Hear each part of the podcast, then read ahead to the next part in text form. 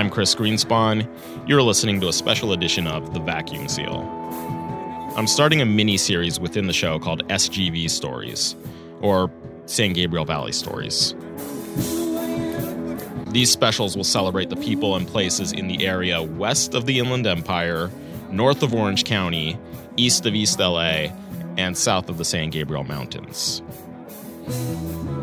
As the series goes on, I'll focus on specific towns, but for the first edition, we're going to hear from a photographer who covers it all on film. I did this series with like girls. I'd hit them all up in like a single day pretty much. This is Desilu Munoz. And I told them that I was like on this mission to like take one portrait of each person and like go about my way. One day she left her home in West Covina with a short roll of black and white film. 10 pictures total. D- do you mean you had one chance, one shot? Basically, it sounds like an Eminem lyric or something. She hadn't been taking as many shots of people until the end of 2015 when she got a pack of FP 3000B film. So with this film, this is black and white film um, that we're looking at right now, and it's this has been discontinued for probably like five years almost. So a pack of it at the time when I had bought it was like I think almost like twenty or thirty dollars just for ten photos, and so I was like, holy shit! But like I really wanted to use it because it's you know black and white peel apart Polaroid film, and so I bought a pack and I was just like, well, I can't just waste this on bullshit. So I was like, I got to do something with it. And so, like I said, I contacted, you know, different people that I had met and known. And I said, hey, like, I'm doing this project. Can I come photograph you? Like, I'm literally just to come pop in for like two minutes, take a picture and go. Like, I'm not going to f- have a photo shoot. Like, I'm just taking one and going. And so I hit up all these people and I started in West Covina and I went to Long Beach. And then I traveled to like, South LA and took this one. And then I met a girl in Hollywood. I met another girl in Echo Park. I met a girl in Melrose. And I literally spent like my whole day from morning till night, you know, taking these photos. The last one was, um, I'm sorry I don't have it. Uh, the last one was actually taken inside of a liquor store because it was so dark. And I was like, I gotta finish this. Like, I can't stop. The girl's charisma and intelligence transferred onto the Polaroids beautifully, so she made a zine out of them.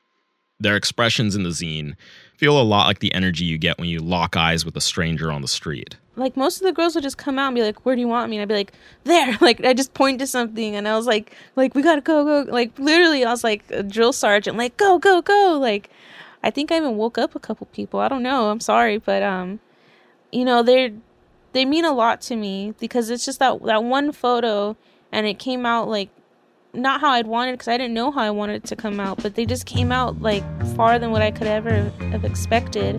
And they're some of my like I think some of my best photos to be honest.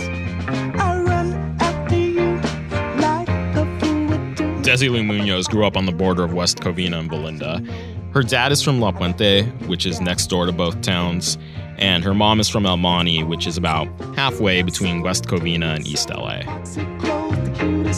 Here's where we really get into it and talk about the roots of her love for the San Gabriel Valley. You're listening to SGV Stories, a special edition of The Vacuum Seal. My mom was born in the 60s, and so by the time she was like a teenager, it was like the 70s, and things got really bad in that area. She had three brothers, now she only has two. One of her brothers was killed, and her other brother uh, is in and out of jail, and her other brother is homeless and is like, you know, has a really bad like drug habit, and she blames it on the fact that like they didn't get out of that area, and like El Monte's better now, but in like the 70s and the early 80s, it was not like a good place to be, you know, and my mom she grew up in the neighborhood and like that was her surroundings and she said that like they couldn't even leave El Monte. Like they couldn't go into another city because that other city, like the people would like know and like come after you. And like sometimes she'd be like, "Oh yeah, like we'd try to hang out with these guys at like a party or like a you know a park, and like girls would literally roll up in a car and like fight us." And like she has like this big story I love to hear about where uh, there used to be a miniature golf um, place right there off the 60 Golf and stuff. golf and stuff. And so she like has this famous story of like being there with her friends golfing and then when they're leaving, like these girls rolled up from like some other town and were like talking shit to them and they literally got down to like this big rumble like right there in front of like golf and stuff between that and like by the McDonald's. That's just how it was. Like you pretty much had to be ready to defend yourself. But luckily, my mom's uh, parents, they knew what they were up against, but they really pushed the kids to try to be better. And like, my mom was more prone to that than them. And so she like excelled in her like academic studies and like the teachers wouldn't even trust her. They would make her sit in the front because they didn't trust her grades being so good, and then her looking like she's from the neighborhood, you know, like khakis and Pendletons and all that. So yeah, I mean, again, I, I love El Monte like with all my heart. It's a big piece of me, and I know I wouldn't be the same without it, and neither would my mom, and she wouldn't have brought me up the way she did. But there's still parts of it that are like super rural, and like when I see our old apartment, it's like fucking chickens running around outside and like it's like in this industrial pocket of like El Monte that's like dirt road still and it's like it just never got developed. But then you got to grow up in the nice side of town in Westco. Yeah, definitely. Um, I mean, I didn't grow up with like a silver spoon in my mouth. Granted, um, I mean, my parents worked like super hard to like get where we were, and it's funny because they're always like, "Yeah, we bought our house in the '90s, and like Clinton was in the White House, and things were good, and blah blah blah." And it's it's funny because like my parents, you know, they were both working, but like they still couldn't like actually afford it themselves. The whole story was like they had saved up a little bit, and then my dad has always been into restoring classic cars. So he had this really sweet 1967 Impala that was like a convertible and it was gorgeous. And people would always offer him money for it. So one day he sold it for like an obscene amount of money in the 90s. And that was like the main chunk that like bought our house. So it's pretty cool because like his culture helped culminate us getting a home, you know? Is your dad from the San Gabriel Valley too? Yes, my dad is born and raised in La Puente, so it's everything to him. My dad is like a little mayor of the streets. Like everywhere he goes, it's like, "Hey, Mike, Mike, Mike!" Like everyone knows him. I'm Mike's daughter, and people just know him because he's like the car guy, and like he works out of our house now, and so like people are just always at my house constantly, and like it's really cool knowing that like he grew up here like i couldn't ever imagine him moving away you know i know a lot of us want to like get out of our hometowns sometimes like we want to get out but like i love that my dad has so much pride in where he's from and he wears his like la puente shirt all the time and like he went to la puente high school like he's one of 13 and they're all still like in the area for the most part are you taking these photos for yourself to remind yourself of home or are you taking these photos to show other people the SGV? It's both. Um, I know people get like this sense of pride when they get to see something they recognize. Like it kind of they're like, oh, like I used to go there all the time. Like a few years ago, I had taken that photo of the Starlight Drive-In, and when I posted it, everybody like people that didn't even follow me just because I had tagged it with El Monte, all these people were just like sharing memories and like it just like sparked this interest where I was like, I should be photographing this stuff. Like this is what I know. Like this is what I grew up around and when I was younger, I used to think like, oh, I wish I wish I lived in like LA. I used to always wish that when I was little cuz like I would always try to go out there. Like that was my goal was to like get out there any way I could. I'd be like, oh, I'm going to movies and take a bus to LA. But then as I've grown older, I realized how lucky I was to grow up in the area and it like translates into my work because I'm constantly like scouring the streets now. Like there's like a day where I'll just spend driving up and down Valley Boulevard looking for stuff because I miss things. You know, I'm in my car and like too lazy to walk, so I'm just driving by and I'm like, oh shit, and I pull over and like.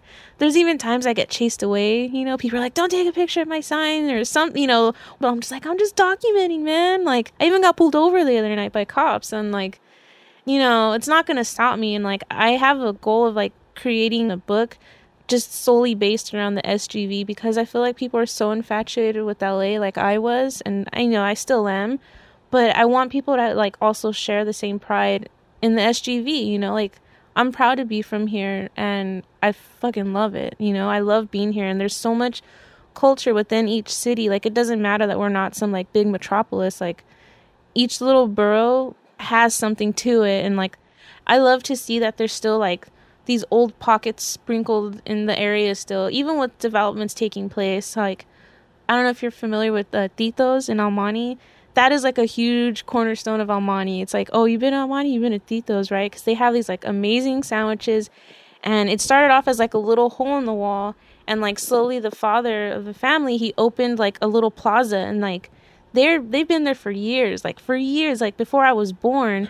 But like that place now, like Tito's, that was such an old school place and is still like remaining with that charm, is like a destination now for people to come to. Like people want to have this like hole in the wall in El Monte. Like people want that and they're coming here for it. So it's it's pretty cool. It's like we have a lot to offer here too.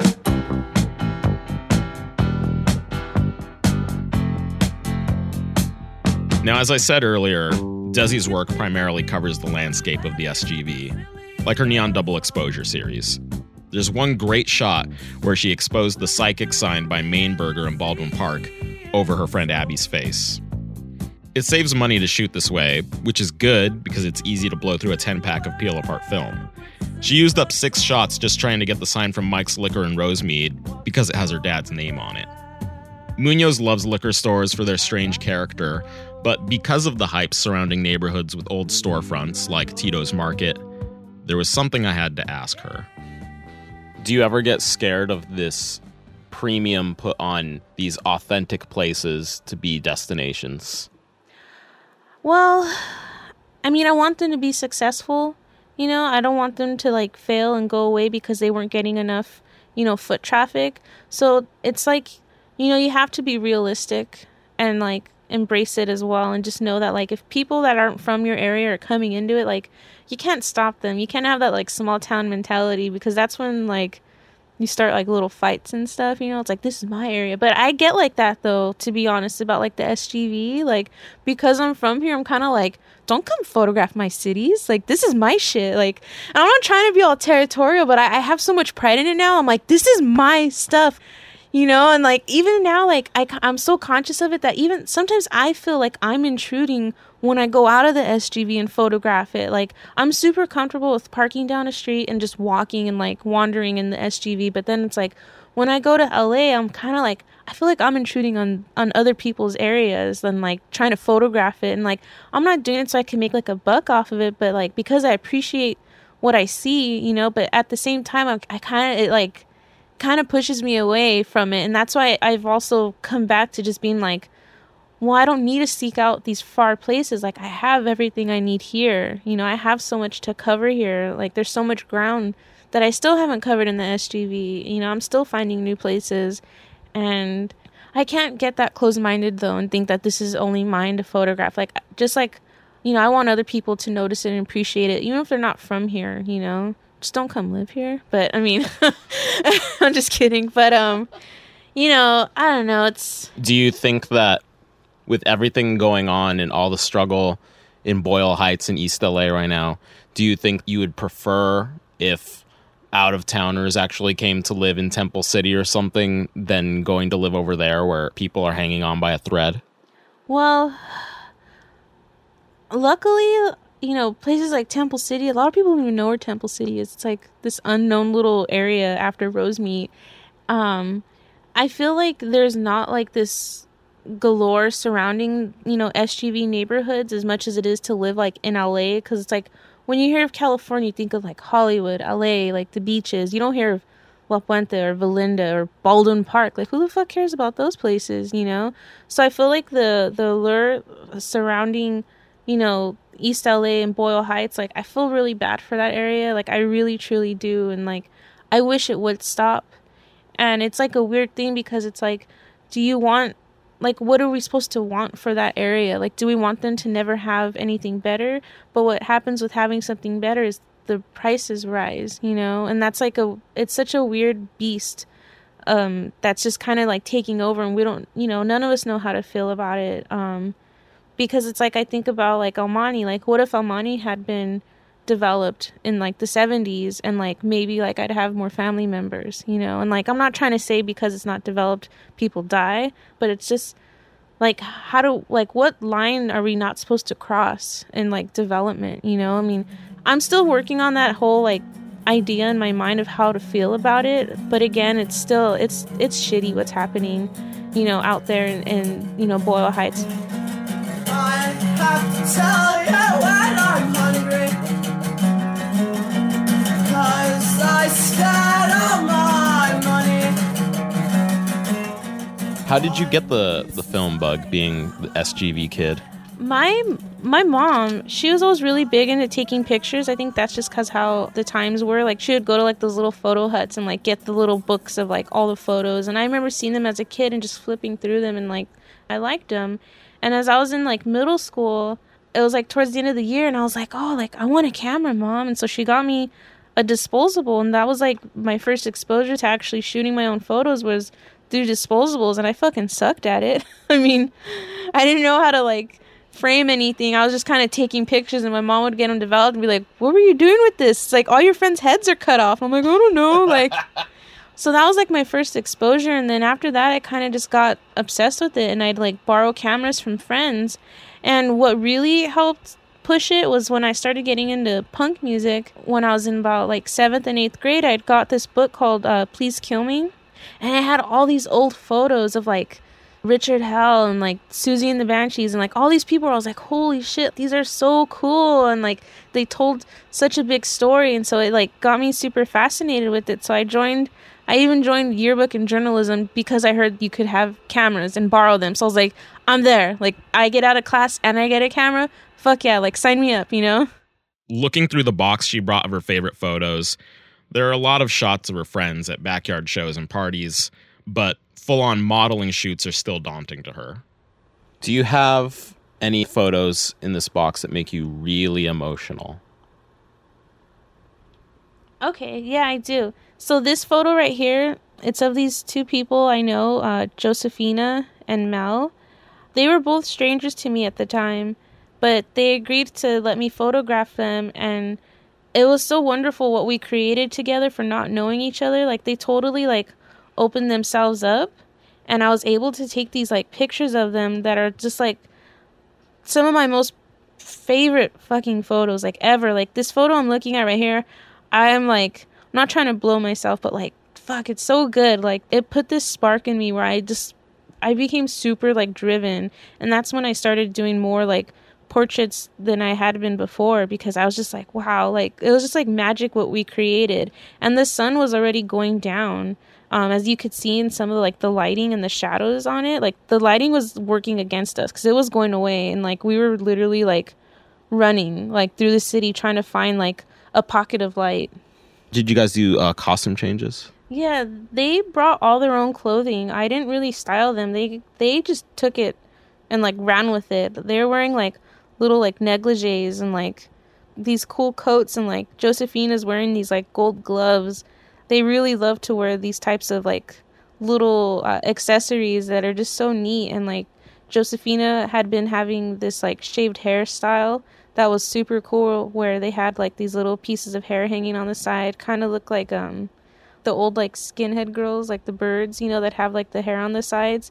And they just had their own unique style. And like all of this is stuff that they thrifted you know? Like this is stuff they've collected and like they probably don't even own it anymore because they they're really into like recycling fashion and so they'll constantly like wear stuff and then they'll sell it to like other people to like also get use out of it and it's really cool because their styles are always like changing so aside from the fact that these got you going to do more why do these make you so emotional they make me emotional because it shows me what I can do. I don't have the most confidence in my myself or my work a lot of times. It's something I, I constantly will struggle with. And when I get these photos that come out so great, like it makes me so happy and it, it makes me feel like what I'm doing is like worth all the time that I put into it because you know, I still get photos that turn out like shit and I'm like, oh, like my my nerves are shot every time I'm gonna photograph someone I don't know. Like my hands are shaking. I'm like, oh my god, I'm gonna fuck this up and I'm gonna let them down.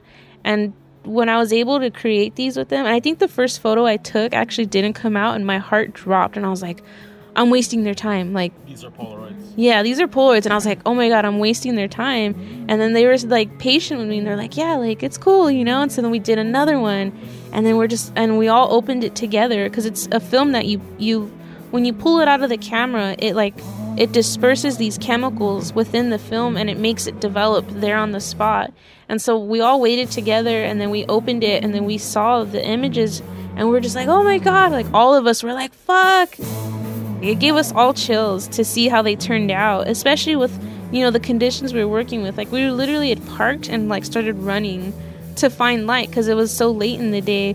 And to see that these came out the way they did and that they trusted me to like let me get into like my groove of shooting that day like it means so much to me it was just magic that was photographer Desilu Munoz. sharing her SGV story on the vacuum seal.